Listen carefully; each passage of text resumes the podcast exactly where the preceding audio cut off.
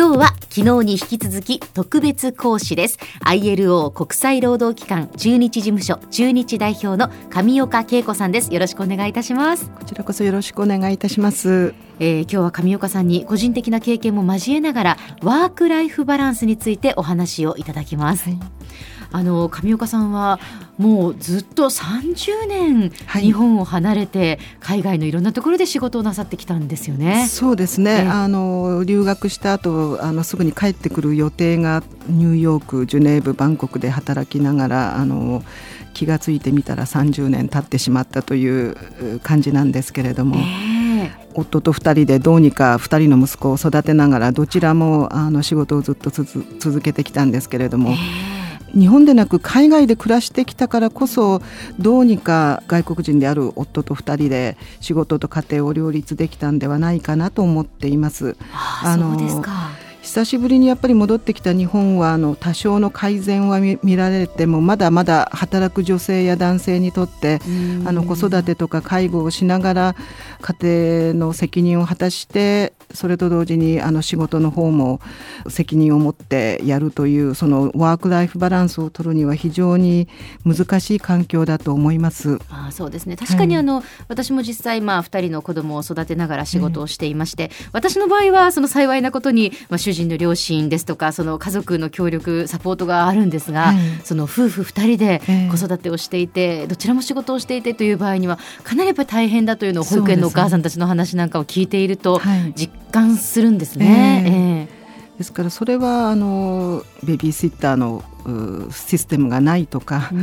お手伝いさんを簡単に雇えないとかまたはそういう人たちを自分の家の中に、え入れるとかいうのも日本では考え方とかがなかなかそのみんなもそういう他人に入ってもらって自分たちの生活をあの助けてもらうというのは嫌じゃないかなとか思うんですけれどもね。ですからあのあとはその ILO の立場から見てみますと、日本は残念ながら労働時間に関する ILO 条約はすべて未批准なんですね。で、あの長時間労働はそもそもその心にも体にもマイナスの影響を与えると思いますし、あの長く働くことが会社に対する忠誠心の証と思われたりとか、うん、あの定時に仕事を終えてオフィスを出ることをこう後ろめたく思わせる職場の雰囲気というのは生産性の高いものではないと思います。特に日本はそういうあの古いなんていうんですか職場文化というのがまだまだ根付いているなと思います。はい、そうなんですね。はい、まあ本当に上岡さんがそのいろんなその職場をご覧になってじゃあその海外の職場っていうのはどんなふうに皆さんこうバランスをとって働き方をしてらっしゃるんでしょうか？そうですね。まあ一ついい例はあの私のヨーロッパ人の同僚で、えー、あの管理職の人なんですけれども、はい、彼は5時半になるとピタッと仕事を辞めてうちに帰るんですね。ええ、で彼はよほどの理由がない限り必ずみんなと夕食のあの宴を囲んで、え、その後小学校の息子のあの宿題を見てあげてお風呂に入れて寝かしつけてでそれをすることが自分の父親としてまたはあの夫としての使命であるとはっきり割り切ってみんなにも言ってますし。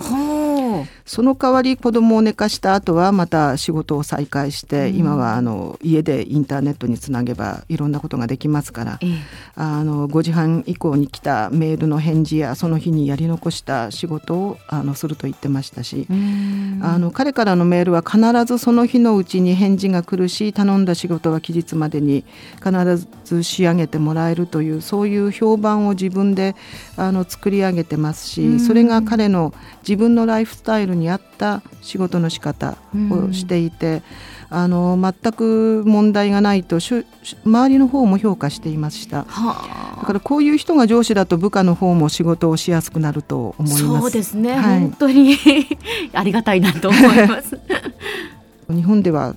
最近はあのイクメンとかいう言葉も流行っていて、男性も育児休暇を取るようになってきたというふうに聞いていますけれども、うんあの昨年の厚生労働省の調査では取得率は1.89%という非常に低いですね。で、あの期間は1日から5日。が4割ということで育児休暇ですらそのような状況ですから、あの例えばリフレッシュのための長期休暇などは多分とんでもないというような 雰囲気がまだまだあるんではないかと思います。えー、あのヨーロッパに旅行した時に、うん、あの他の国から来ていた。私あのバルセロナに行った時に、えー、確かフランスから来ていた方かな。いつ帰るんだいって言われてもうあさってには帰りますって言ったらなんでそんなに短いのっていう その僕たちは何週間もいるよみたいなことをおっしゃっていたんですけど、ねえ。ー、なかなかその長い休暇っていうのはもう日本ではその取りづらいですね。そうですね。あの特にヨーロッパなんかではみんな本当あのバカンスを取るために働いている、えー、でそれあの冗談とかではなくって、はい、本当にあのみんな職場で1年の一番最初にボスもから部下から全員が自分たちがあのこうまとめて取る休暇のをブロックするんです。で同じところでみんなで取らないようにとかいうのを。でそれをまず決めてからそれ以外のいろんな仕事のスケジュールを入れていくというくらい。休みのスケジュールを決めてしまうんですね。であの別に怠け者とかそういうのではなくてやはりあの時々心も体もこう休めて充電するっていうのはすごく大切だと思うんですね。あの私自身がその過労死寸前までニューヨークにいた時に働いたことあるんですけど、もうあの追い込まれるとほとんどあのものも考えられなくなる。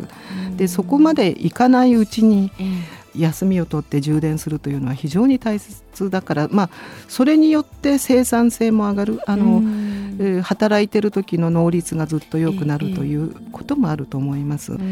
実際あの日本の職場では長期休暇が取得しにくいようですね。まあ、あのいずれにしても職場の文化風習を変えてワーク・ライフ・バランスを維持していくというのはまずトップからリーダーシップを発揮しないと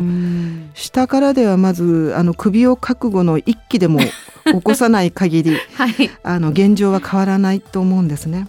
ですからあの管理職の皆さんぜひ率先して定時に帰りましょうそして率先して有給休暇を取得しましょう。ありがとうございます。言っていただいてありがとうございます。えー、昨日と今日は特別講師です、えー、国際労働機関 ILO 中日事務所中日代表の上岡恵子さんにお話を伺いました。どうもありがとうございました。こちらこそありがとうございました。